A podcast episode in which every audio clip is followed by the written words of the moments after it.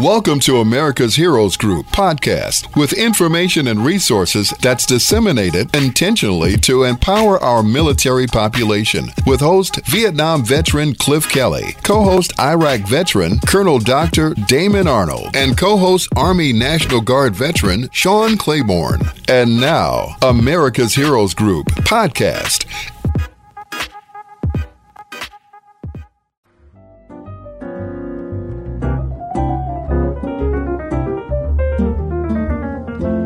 Welcome back to America's Heroes Group Roundtable with our partner, Veterans Legislative Voice. September is National Suicide Prevention and Hispanic Heritage Month.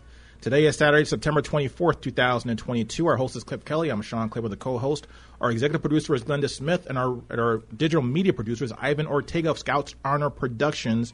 And we have a partner and a familiar voice, of course. You've heard her many times, U.S. Army Reserve Sergeant First Class, veteran and founder, creator of Veterans Legislative Voice, Miss Stephanie Collada. How are you doing, Stephanie?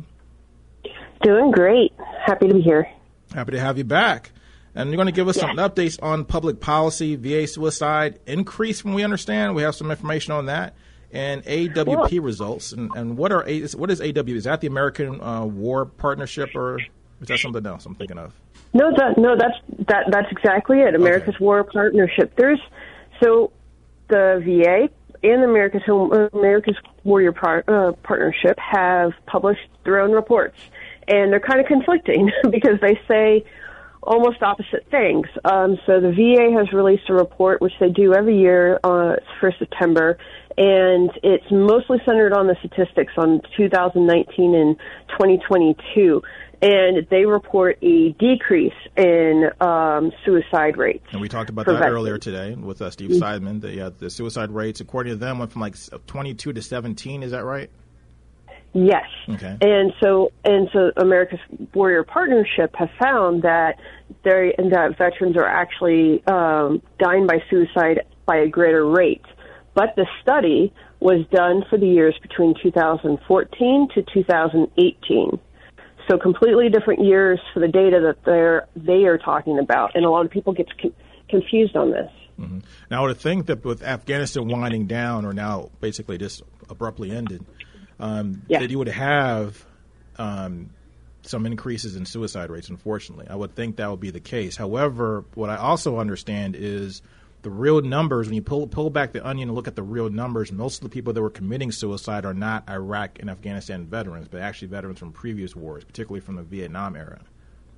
Yes, especially it is the older generation. But then we can't disclose, we can't um, ignore the fact that um, for veterans overall, the 13th, or excuse me, suicide is 13th on the leading causes of death for veterans.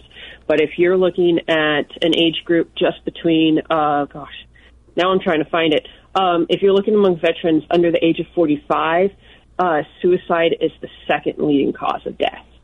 And it's crazy looking at the VA website, uh, dug up some numbers. 22% of all U.S. suicide are by veterans. So about a quarter mm-hmm. of all suicide, a little more than 20% or a fifth or a quarter roughly of all suicides are by veterans. That's, that's a VA website statistic. But then the census points out out of 18 million veterans, we only make up about 7% of the population. So there's definitely a imbalance between suicide rates amongst veterans versus suicide rates amongst the civilian population. Something like a 50 yes. something plus increase. Uh, you have a 50% increased chance of committing suicide just by being a veteran. Yes, and there's also more. Um, there's also more things like the America's Warrior Partnership. They it's their study is called Operation Deep Dive, and they found some other really uh, interesting statistics. It's uh, the longer that someone served in the military, the lower the probability rate of them taking their own life, and it uh, decreases by two percent every year served. Uh, those that served in the military for less than three years at the highest risk uh, uh, of suicide or self-inflicted harm um, or mentality. That makes a lot of sense mm-hmm. to me when you say that. I mean, that makes does that make sense to you though? Oh, it does. It most definitely does because uh, the people that serve the least and those that are more likely to leave the military in their first contract are the ones that are most vulnerable. Makes sense. They have, yeah, they they have zero power. They're more likely to be abused by uh, bad leadership, by sexual abuse, physical abuse, uh, uh, hazing they're more likely to get all of that on them and they have they feel like that they have zero power to change anything and those that do stick out longer tends to have a better outlook on their military career because mm-hmm. once you plus you learn a lot of the tools and kind of get I'm, I would say used to it but you kind of get more soldierized if that's a word or more marineized yeah. or airmanized or sailorized whatever it might be once you're in that system for so long. When you first get in the military, the first couple of years, you're like a fish out of water still. You're still trying to figure out, you still kind of have that, you still got the shell shock from basic training or AIT, and you're still yep. saying yes, sir, yes, ma'am, to everybody, and stuff like that. And then once you, but once you start getting used to it, now you can have a beer with the fellas, and now you have a little bit of rank, and now you kind of see how the system works. Yeah, you have a little bit of power to make change. I mean, mm-hmm. that was my that was my number one motivation to get higher. I mean, I got um, E6 by the age of 22, mm. and I know it's really young. Yeah. Um, and yeah, so when having that motivation so you can make some changes and actually do some work and actually help people lower than you, you tend to have a better uh, mentality about life and your service. There's something. There's another um, statistic that they found. It says receiving a demotion during military service increases the service member's odds of dying by suicide by 56%. Wow. Yeah, which is really crazy because, uh, which also makes sense because um, those that are more likely to actually be demoted and to have that conduct uh, and judicial actions against them are more likely reacting from a mental health condition, a triggering trauma, traumatic event that mm-hmm. happened. And that's also very common for criminals nowadays. A lot of times, the way that they act and the way that they do things is because they've had trauma in their lives. Yeah, now so as that's a weird statistic to me because you want, I wonder. My first question is: Is it because of what happened that got them demoted that wants them that makes them want to commit suicide or more likely to commit suicide, or is it the identity that you have this rank or have this prestige or have this position and now you're losing that? To me, I would, I would think, a, I would think it'd be the more the former than the latter it's a, it's a bit of a chicken and the egg concept. It's also um, that with your mental health um, condition, it's so bad for you to act out in those ways, and, and then you go through a demotion rather than treatment and help. Mm. Is that would also be a very traumatic thing to go on top of all of that because you feel like the world's against you. Wow. Yeah.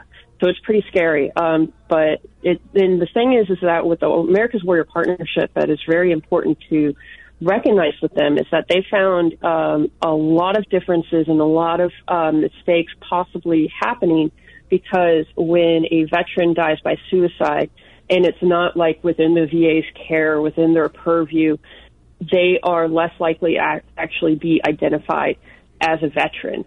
And so, um, so about who was it? They miss um, those that die by suicide veterans by 20%, but then they also could be identifying them as veterans with a 5% uh, mistake hmm. uh, probability. So there's about 20% there that, you know, that we could have more people, more veterans dying by suicide that, that, that we're not aware of. Um, the thing is, is that with that their study stops at 2018 and towards the VA statistics in their reporting, 2018 was the peak and then it started dropping off. So I really can't wait until they come out with more statistics. But um, the president of the America's Warrior Partnership is actually supposed to uh, be a witness for the um, hearing that's happening next week for the uh, for the House of Veterans Affairs Committee. So what it looks like to me we need more um, more nonpartisan independent study, independent research, third parties that are not involved with the VA system or the military system. They're not that apolitical, that are hired to do more research, maybe university studies or things, something along these lines. Really get to the real numbers because most veterans listen to this broadcast. Most veterans around the world hearing what we're mm-hmm. talking about. Are going to say, of course, the VA is going to show the numbers going down because this has been a big issue for the last you know 10, 15 years uh, we just, in the last, what, 20 years, just uh, recognized the term PTSD. I mean, the Vietnam vets didn't get that benefit of all the things that were. Combat fatigue. Exactly. So, like, you know, all these yeah. things that, you know, that are now being in, and coming into the jargon or lexicon today of what we're talking about didn't really exist for the people that really needed it the I would say needed the most because those are the ones that are committing the suicides. Once again, the veterans are mostly from my first thought was when I first heard this, when I came out of the military, I'm like, why these? Why is everybody committing? What's going on with these these vets committing suicide? And I heard the 22 a day. My first thought was mm-hmm. it's the guys from Iraq and Afghanistan. It's the new the new generation. But the reality is, it's the guys from Vietnam, the guys from those older wars. It's also it's also that those that have gone to that have deployed, um, they are more likely to have service connected conditions to then they can get care with the VA. So, and they found the VA has found that um, there is actually those veterans that actually get help through the VA and get a mental health condition um, diagnosed and treated for, they're less likely to die by suicide. Um, try to find the actual research where I'm reading it. Um, and then 40%, uh, 42% of the recent um, veterans that used the healthcare system died by suicide in 2028. They didn't did not have a documented mental health condition. Hmm. Once again, yeah. going back to screening, I mean, I think we talked about this before. I think screening is critical when people coming into the military because mental health is something that we, I think, as a society, are just now waking up to. Yes. We're, just now getting to the uh, to the point where we're understanding that just like you take care of your knees, you got to take care of your feet, you got to take care of your teeth, you got to take care of your eyes, you got you got to brush your hair, you do all these things to take care of your body. You got to exercise, eat right. Your brain is an, is an organ that needs attention as well. We just take it for granted. Yes, and it's so important. And I know Glenda's going to she, she's going to want me to say this, and it's still true that women, uh, veteran women, are twice as likely to die by suicide than the civilian population. Thankfully, the it has decreased per the VA reporting for um, 2019 and 2020, especially 2020, because uh, the rate, suicide rate fell um, by 14%, which is really amazing. And I'd like to contribute that to probably the increase and the rise of the conversation of military sexual trauma because it helped women veterans talk about that issue, how have healthcare professionals become more familiar with that issue, and then also the talk about um, their uh, women veterans are less likely to get a service connection to a mental health condition or others because it was MST because they didn't report it. And when I say MST, I mean military sexual trauma. It's one of the most unreported crimes that happens in the military. Now, because because you're a woman, you're a woman veteran, and you are also an NCO. I want to ask you mm-hmm. this question because I think you're the most qualified and to give us a really good analysis as to what the the argument is pro and against because this kind of trickles into other areas as well. We talk about mental health and we talk about um, the myth that women are mentally or, or, emotionally not tough enough to deal with military life. How do you address that? How, what, how do you respond to that notion? And then also, what how do you how do you compare that with the the higher rates of suicide in women who are veterans? Oh man, yeah. And I used to be a sexual assault response coordinator as well for uh, for an Army Reserve Brigade. Um, so the thing is, is that I, I say it's BS. I'll I can't use any uh, better words for it, but BS that women um, can't handle mental health things as great as others, as uh, as men, and handle multiple things at multiple times. Mostly because women control themselves when they're being catcalled, when they are when men are trying to get something out of them when they're treated like crap by men with main spread and main spread. Excuse me, I cannot speak that. Man explaining, mansplaining, um, and many other things. And actually, um, She-Hulk had said it best that you know what, we control this rage in ourselves all the time, twenty four seven. We're pretty sure we can, you know, manage it ourselves. Um, I one of the things that it was really interesting in my military career was that I became a battle captain. If some people don't know that, will know what that is, is that you're sitting in a big operations office, staring at a theater of operations on a screen, and you're managing the logistics mm-hmm. and everything that's going on. I've seen um, infantry combat arms, NCOs, and officers crumble in those type of environments, sitting in that operations room. But I had kicked their butts um, with it when I did it, and I'm not combat whatsoever. I did transportation and ammunition and ordnance, but um, having that mentality of multiple things ha- happening at once, you can actually register. You can have that quick time frame so you can fix everything. There's a lot of things that women are really great at because we're multitaskers and we can handle things, uh, multiple things in the air. So yes, women can do it. It's the thing is, that it's the mentality that women can't. And if women think that way, that's also very degrading to themselves and it's very frustrating.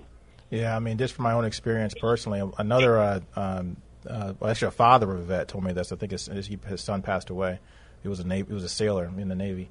Um, he mentioned that when under stress and duress, if when everybody is, else is trying to figure out how they how to get the bad guys off the plane, if if it came down to it and it was the only option available, the woman's the one who is going to make the decision to take down the whole plane if necessary. Yep. Yeah. Because they have a self-sacrificing gene in them. It comes with being a mother. That that's very common in, in known studies. Um, and the other thing about with women is that they are the smallest. They're they're the smallest demographic uh, amongst veterans. They do have the least amount. They have the well, the most amount of services not available to them because of their gender.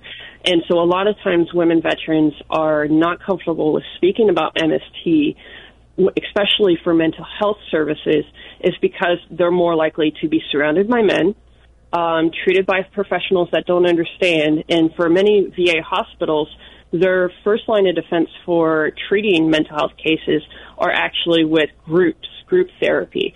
And for a lot of MST survivors, that is a very scary battlefield that they would never want to go into.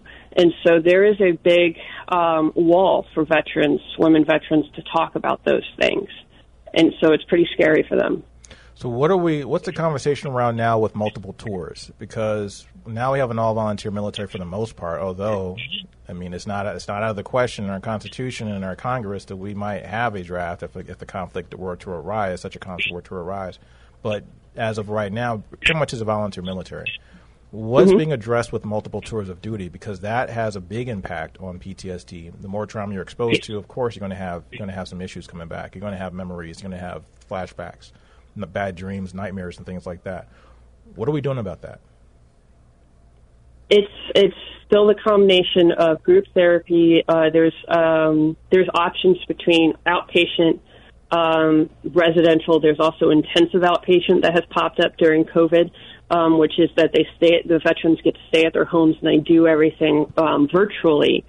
Um, but what I, what I mean is, is like for as yeah. far as is anybody uh, bringing to the issue to the to the military or the VA about maybe trying to curb how many tours of duty people are doing now? Because before Ooh. people would do one or two tours, now guys are doing five, six, seven tours. Yeah. you know, back to back to back to back, staying overseas. Yeah, they haven't they haven't brought that up, and that's mostly because of the separation between the VA and DoD. Um, there's been a lot of crosstalk between the two agencies recently, especially for suicide, but I have not heard that conversation come up yet. Now that's the conversation I need to be talking about. And then you mentioned also too about COVID. Um, there's a lot of research on the civilian side that talks about some of the unintended consequences, the collateral damage of being locked up or being uh, um, staying in place, sheltering in place uh, where you weren't people weren't uh, going out or locked or locked in their houses for extended period of time because they couldn't go to work because their work was shut down or whatever.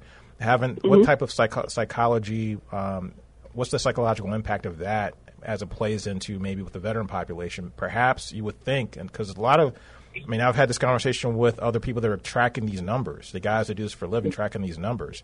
And they're saying that they're getting information from the CDC and from other places that the death tolls and death rates have not really slowed down that much since 2020. Yeah. And honestly, um, the thing is, is that this VA report actually did a study from the beginning of, um, you know, late March, and they didn't find any increases on on the VA site documented suicides, on um, on campus suicides, and then their emergency department visits for suicide attempts. Um, to me, it does because everybody's terrified to going into the hospital and catching COVID or anything else when you go in. Because a lot of times when you had something that it, it's not, you know, if your leg's not falling off, you're not going to go to the ER because there's COVID. Mm-hmm. So to me, that doesn't make so much sense. The VA really didn't do any more study past that, which is very frustrating. Mm. But the Veterans Crisis Line has increased it did increase in their numbers of taking calls. Um, I know that the um, numbers went through the roof when they were going through the Afghanistan withdrawal, but it was already high before that. Um, thankfully, though, they are being supported now under, I think it was 998 or 988, um, that uh, now number, three digit number that they can now call to then um, be re- sent through to the Veterans Crisis Line. So they're centrally supported by other national suicide crisis lines. So it's um, it's a little bit of a better, well-rounded effort that they can actually get some e- funding e- uh, more easily uh, made available to them. Wow. Any last words before we go? We got about a minute left. Um, for you were correct about the women veteran, the women service members leaving uh, the military for the pregnancies. That was 1976. That was the second district court case that took that rule out. And uh, every anybody that are going to be in the DC area, there will be reproductive events happening in um, the DC area next week. Look up hashtag uniform access. Thank you. Stephanie Collada, always a pleasure to have you. Always got great information. One of my favorite guest partners on our America's Heroes group. Appreciate you. Love you so much. Bye. Thank you. This is America's Heroes group. We'll be right back.